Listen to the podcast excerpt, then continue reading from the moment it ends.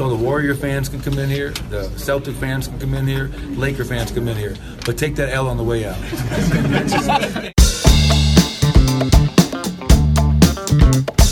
Good morning and welcome to the Daily Ding.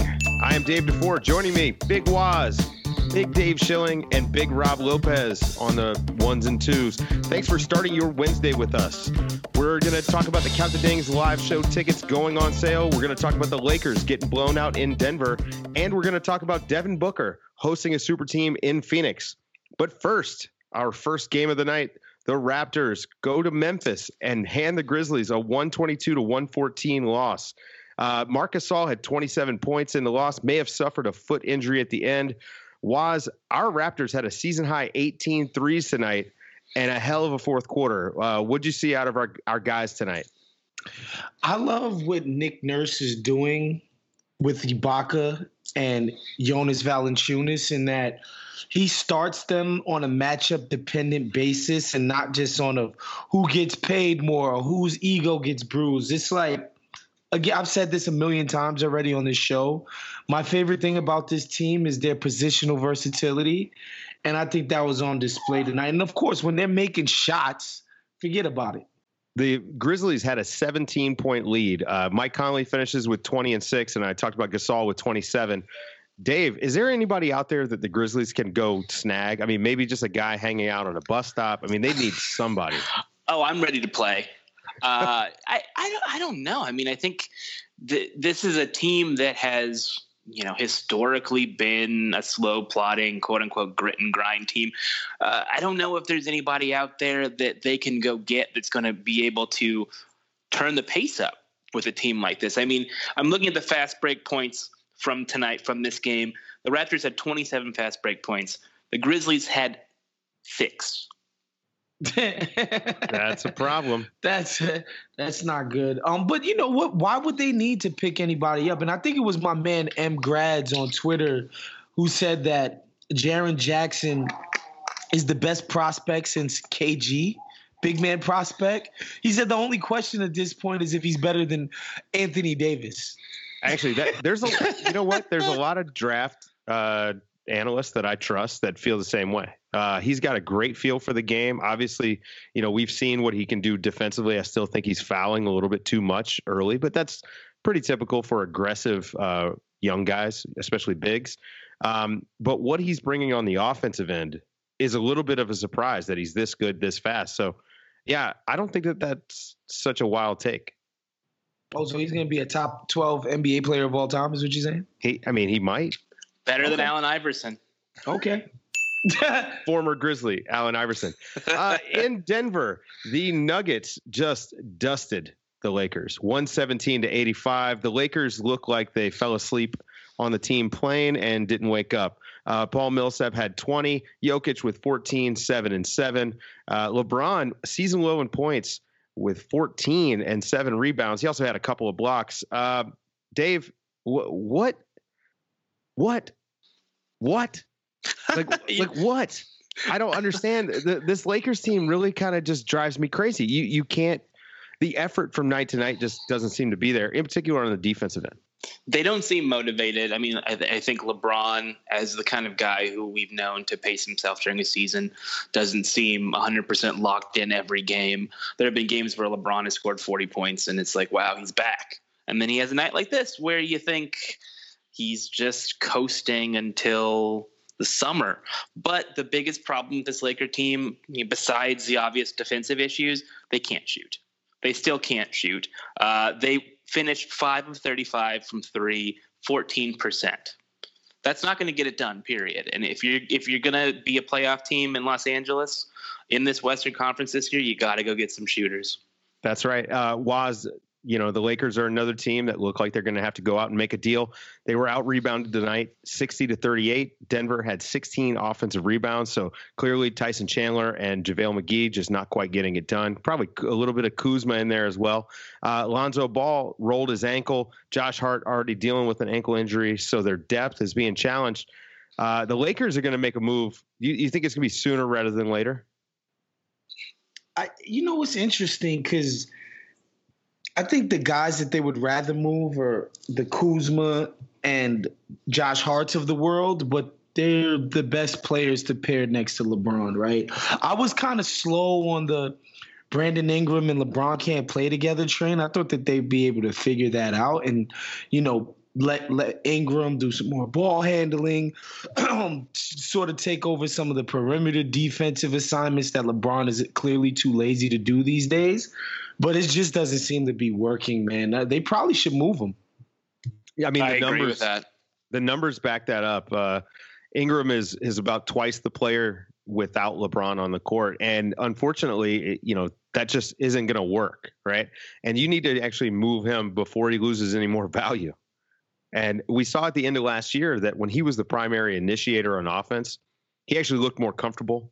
Um, I thought that that was when he played his best. And uh, yeah, I'm right there with you. Uh, It's a December good 15th. thing they didn't trade, didn't put him in a deal for Kawhi Leonard. yeah, that would have been a shame. it's starting Uh, to feel to me like a Kevin Love situation. Kevin Love's first year in Cleveland, where he just didn't know what to do with LeBron James on the court. Mm. Now that that's interesting. I, I think that when you take a guy like Ingram and you turn him into a catch and shoot guy, you're really wasting the stuff that he could potentially be 100%. special at. Uh, you know, he doesn't get to utilize his length. You know, he's having to try to pump and go, and that just doesn't always work for him. Um, December 15th is fast approaching. Uh, KCP is another contract that they're going they might be able to move. Um, I'm looking at, you know, what's out there on the landscape. They they may be a team. I mean, account the Ding's favorite, Nikola Vucevic, could be moved uh, in a deal. Uh, maybe Terrence Ross, even. Uh, that's a guy that probably could help him quite a bit, especially Not when you consider that. his shooting. Shoot three. Yeah. Uh, so, you know, uh, definitely something we want to keep an eye out for, uh, in particular with this Lonzo Ball ankle injury and how long he may potentially be out.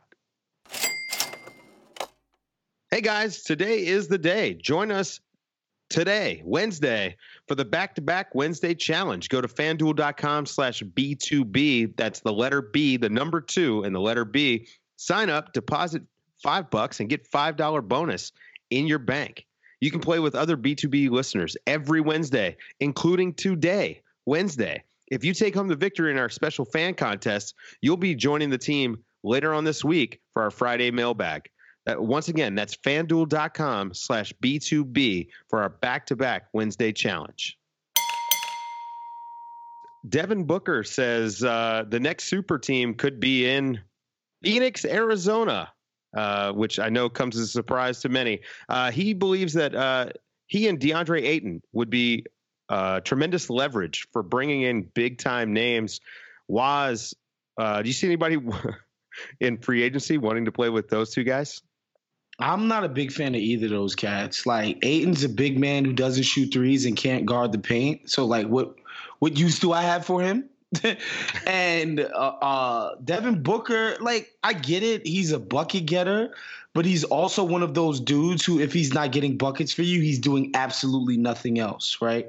And so I've always been kind of down on him as just as a prospect, as a hooper. Not to say that he, you know, he can't go out and and fill it up. I just don't like guys who, you know, like if they're not doing their one thing, they can't do anything at all. And if your one thing is like making difficult shots, good luck, bro. You're Lou Williams at that point. Back to Phoenix, the Indiana Pacers defeat the Suns 109 104. Uh, second game of a back to back for them, a road back to back, and the and the Pacers managed to pull it out.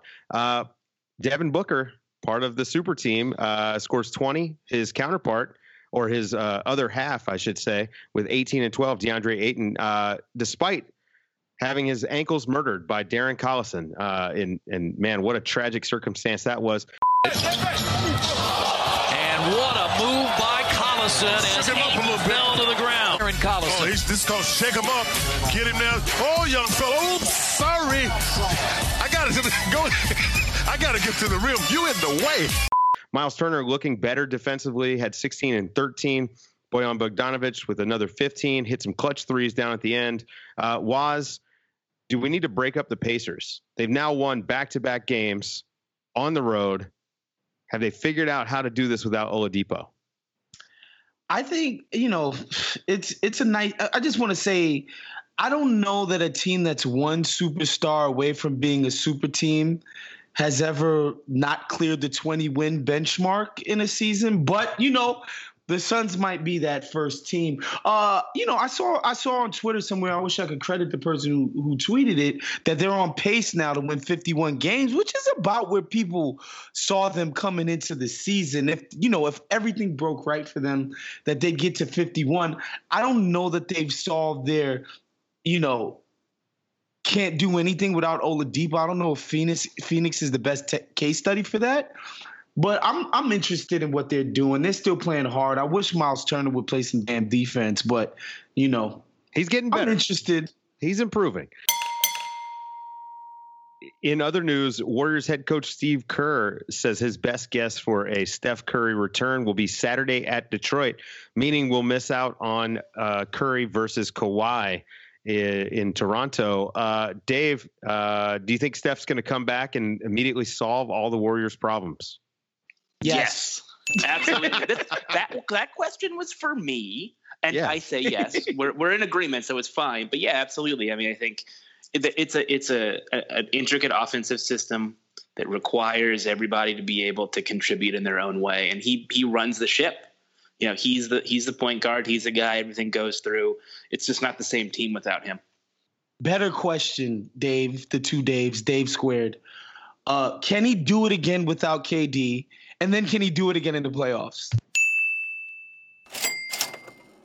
Don't forget, folks, we are selling tickets for our just announced Boston live show. That's Saturday, March 2nd at the legendary Middle East nightclub in Boston. Tickets are now on sale to the general public. The VIP sold out within hours. Get your tickets soon because they will go fast. You're not going to want to miss Zach Harper, Jade Hoye, Black Trey, Big Wos, Amin Elhassan, Tom Haberstroh, and all the rest. That's Saturday, March 2nd at the Middle East in Boston. Boston Live Show. Get your tickets. Go buy them. Uh, the Pistons beat the Knicks 115 108. Blake Griffin with 30 and 5. Uh, Reggie Jackson with 21 points. Stanley Johnson had a great game off the bench, uh, also pouring in 21 points. Uh, Allonzo Trier in a losing effort with 24, 10 rebounds, 7 assists. Dot- Dotson with 17 off the bench, following three straight DNP CDs. Uh, Dave, how do you feel about the Pistons, man? Like, I, I feel I still think that they're a point guard away. Uh, you know, I don't trust Reggie Jackson, um, but man, it's hard to look at what they've done so far and not think that they're going to make the playoffs. Look, I mean, I think uh, you have a team that has a, a motivated Blake Griffin. Drummond is what he is, and I would certainly consider trying to underwhelming. Uh, yeah, he is what he is. Try to try to move him for a point guard. Uh, Reggie Jackson is a complete disappointment for me. I remember I was on a plane with him once and nobody recognized him, but one person said he looks like an NBA player, and that person said that because he's black. And that's a shame, and because he was in first class. But anyway, um, I mean, I think I think the Eastern Conference is wide open. Detroit can maybe make a run. I don't I don't see them getting to the conference finals, but uh, you know, Blake is having hell of a year and uh, had 30 points tonight, but he was 0 for 5 from three. My man's got to stop shooting threes. My man's got to stop. No, he's got to keep shooting them. He's got to keep Dave, shooting. Where are you at with Stanley Johnson? Because I'm somebody. Whenever I see a guy not fulfilling his potential, I always say to myself, "I bet if Stanley Johnson was on the Spurs, he'd be Ron Artest right now." I right? know for a fact not, not Spurs... the not the crazy Ron Artest, but like you know, like all star, perennial all star level defensive player of the year, Ron Artest. The Spurs you know, you, were definitely you know calling about him. You know who needs that guy? The Lakers. No, that's yeah, I, would, I mean that you need a you need a wing guy who can play defense and it can shoot. When, when Stanley's shooting it, you know, you yeah, said the Spurs were calling Stanley Johnson. Oh yeah, they were definitely calling about Stanley they would Johnson turn last him year. into a, an animal. Look, he had a hell of a night tonight. Twenty-one points, seven of nine. Uh, he had uh, four rebounds. Uh, I think the steal, biggest thing, three blocks. Had a hell biggest thing with Stanley is that when he's aggressive and and actually an active part of what's happening on the court, he does he does well. But when he's being passive, he doesn't. I mean, this, this sounds so simple, but that's the truth. That's the difference between good Stanley Johnson and bad Stanley Johnson. Well, that's not going to happen. It's not going to happen in Los Angeles. That's you right. Know, you're going to have to learn to be passive if you want to play with LeBron James. The the last game of the night, the Hawks defeat the Heat 115 113. Trae Young with a double double, 17 and 10. Josh Richardson with 22. Dwyane Wade with 18 off the bench. Uh, the Heat stink. Yep. Stink, was. They are terrible. Guys, I, I have a secret to let you guys in on. I don't think the Hawks are gonna regret not having Doncic. Trae Young is really good, man.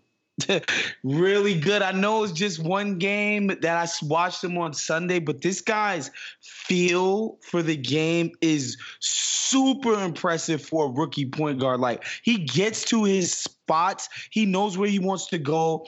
His court vision is elite. Let's just face it. And it's just his first season in the his first year in the league.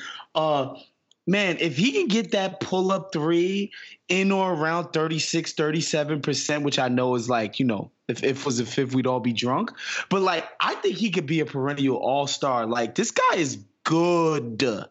Well, coming into this year, uh, I, I touted his his playmaking and his vision as his best skill. You know, people only pay attention to the threes. It's amazing. But the way he sees the court is amazing. It's amazing. I mean, I think you kind of nailed it there. But and he can dribble past people. He's absolutely. he's already pretty good at drawing contact. He's impressive, dude. He's better at finishing now than he was coming in. And also, let's not forget, it is possible to have multiple rookies who are going to be good. Uh, yeah, we're not, we're not used to that. it's, couple, it's been a, it's been a few years. Top five in this class are fantastic. And finally, the line of the night Allonzo Trier with 24 points, 10 rebounds, 7 assists. Domantas Sabonis with 21 and 16 off the bench. Or Blake Griffin with 30, 30 points, 5 assists, and 4 rebounds. Remember, Wos, we reward winners here. I'm gonna go with Sabonis simply because I looked up on Basketball Reference and he's like top five in the league in PER somehow. I thought it was a glitch, but then I realized the, the nerds at Basketball Reference would never make a mistake that that grave. So I'm gonna go with um, Arvydas Sabonis' uh, progeny. I, you know, PER in it in and of itself is a mistake. Uh, Dave Schilling, I'm got? going with Sabonis too. I mean, I think you know we were talking about not having Oladipo, who's going to step up, who's going to who's going to make things happen for uh, Indiana, and Sabonis did. McDoug McDermott did. Like uh, I got to go with the guys who win, like you said, and I got to go with uh, somebody who's playing good basketball. And that does it for today's show. Don't forget to check out the basketball buds that dropped on Tuesday. Uh, special Thanksgiving edition of the mailbag from last week. It was a lot of fun.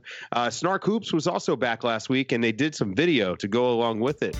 Make sure you check out this week's VOMM podcast on its own feed. Uh, they had former player uh, Anthony Morrow on. Uh, and don't forget to subscribe, rate, and review this podcast, The Daily Ding, as well as our feeds over on Back to Back, Kian Fahey's NFL Pod, The Interceptable, and The House of Strauss. Thanks for waking up with us. Appreciate you. Bye. Have a nice day.